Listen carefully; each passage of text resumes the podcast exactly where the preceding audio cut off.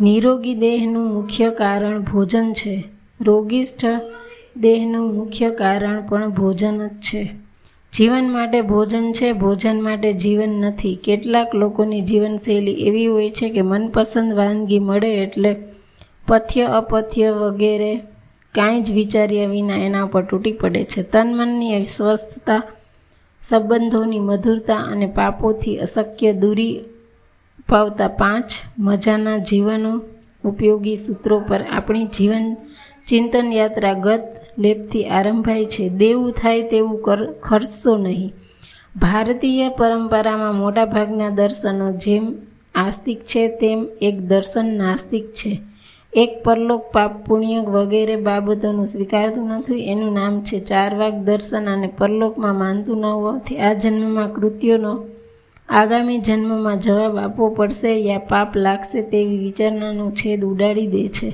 એ કહે છે કે વર્તમાન જન્મમાં ફક્ત લીલા લહેર મોજ મજા કરો. પછી એના માટે ભલે ખોટું કરવું પડે કે દેવું કરવું પડે. એની આવી બેફિકર નાસ્તિક વિચારધારા માટે સંસ્કૃત ભાષામાં એક કટાક્ષ યુક્તિ પ્રસિદ્ધ છે. યાવજ જીવમ સુખમ જીવેતમ ઋણમ કૃત્વા ધ્રુતમ પીબેત. ભાવાર્થ કે પૂરી જિંદગી મસ્તીથી જીવો અને પૈસા ન હોય તો દેવું કરીને ઘી પીવો.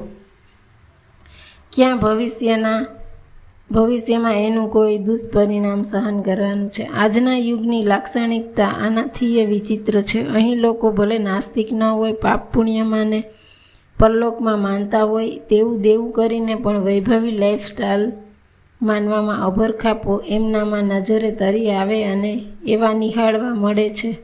આજની નવી પેઢી ફ્લેટ સારા વિસ્તારમાં જ જોઈએ છે તો ઇન્ટિરિયર આદ્ય અતિ આધુનિક જોઈએ છીએ કાર મોંઘી જોઈએ છે તો સ્માર્ટફોનથી લઈને ટીવી જેવા સાધનો લેટેસ્ટ જોઈએ છે.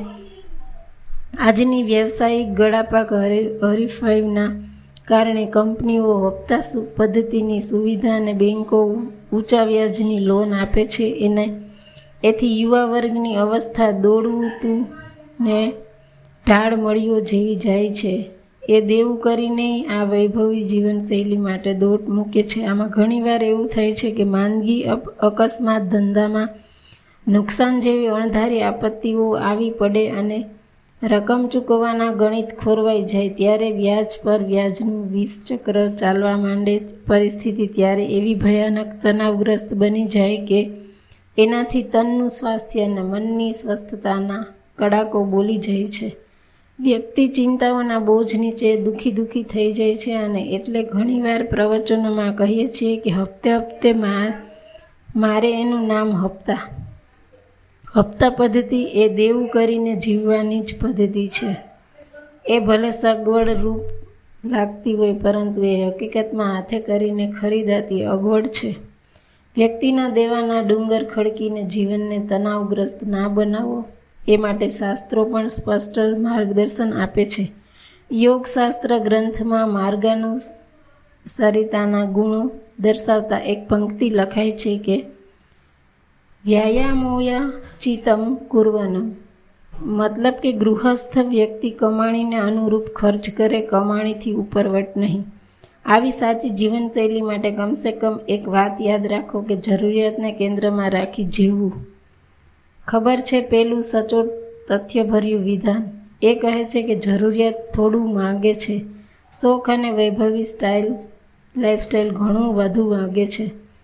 જ્યારે ઉડાડ ઉડાડ વૃત્તિ તો વધુ માગે છે. ચકાસીએ તો આપણા જીવન વ્યવહારોને કે ત્યાં જરૂરિયાતો મુખ્ય છે કે સુખ વૈભવી જીવનશૈલી અને ઉડાવૃત્તિ મુખ્ય છે. જો દેવાના ડુંગર ખડકીને તણાવ ખરીદવાના ચક્કરથી બચવું હોય તો ફક્ત જરૂરિયાતને જ અગ્રતાક્રમ આપવો જોઈએ. આવી કરુણાંતિકાઓ અને હૈયાવળીથી બચવા જીવનસાથ કરીએ. આ ત્રીજા ક્રમનું દેવું થાય તેવું ખર્ચો નહીં. રોગ થાય તેવું ખાશો નહીં. જેઓ ભોજન માટે જીવન છે તે ગલત અભિગમ ધરાવી શરીરને ભોગાયત બનાવી દે છે, એમનું શરીર કઈ હદે રોગાયતન બની જાય છે એ જાણવું છે તો શરીરને પહેલાં ભોગાયતન અને પછી રોગાયતન ન બનાવવું હોય તો ભોજન સંબંધી કેટલાક માર્ગદર્શન નિયમો અપનાવવા જોઈએ. પથ્ય ભોજન વાપરવું શરીરની પ્રકૃતિ, ઋતુકાળ વગેરેને અનુરૂપ જે ભોજન પથ્યરૂપ હોય, સ્વાસ્થ્ય માટે હિતકારી હોય તે જ વાપરવું સ્વાદવૃત્તિ આગળ ધરી, અપથ્ય ભોજન ન કરવું, વિરુદ્ધ ગુણધર્મવાળા ભોજનનો ત્યાગ કરવો, જેમ કે કેટલા સ્વાદ શોખીનો દૂધમાં દ્રાક્ષ, સંતરા, કેળા વગેરે નાખી ફ્રૂટ સલાડ વાપરે છે. વસ્તુ તો દૂધ અને ખટાશ પરસ્પર વિરુદ્ધ ગુણ ધર્મ ધરાવતા દ્રવ્ય છે. એનાથી આરોગ્યને નુકસાન થાય જ છે. આવા વિરુદ્ધ ગુણધર્મવાળા દ્રવ્યો આરોગવાથી દૂર રહેવું બજારું તૈયાર ચીજો આરોગવી નહીં, બનાવટી, બનાવટની રીત રસમ દ્રવ્યોની ગુણવત્તામાં ખામીવાસી દ્રવ્યોની ભેળસેળ આરોગ્યને બુરી રીતે જોખમાવે છે. નિરોગીનું દેહ મુખ્ય કારણ ભોજન છે અને રોગિષ્ઠ દેહનું મુખ્ય કારણ પણ ભોજન જ છે.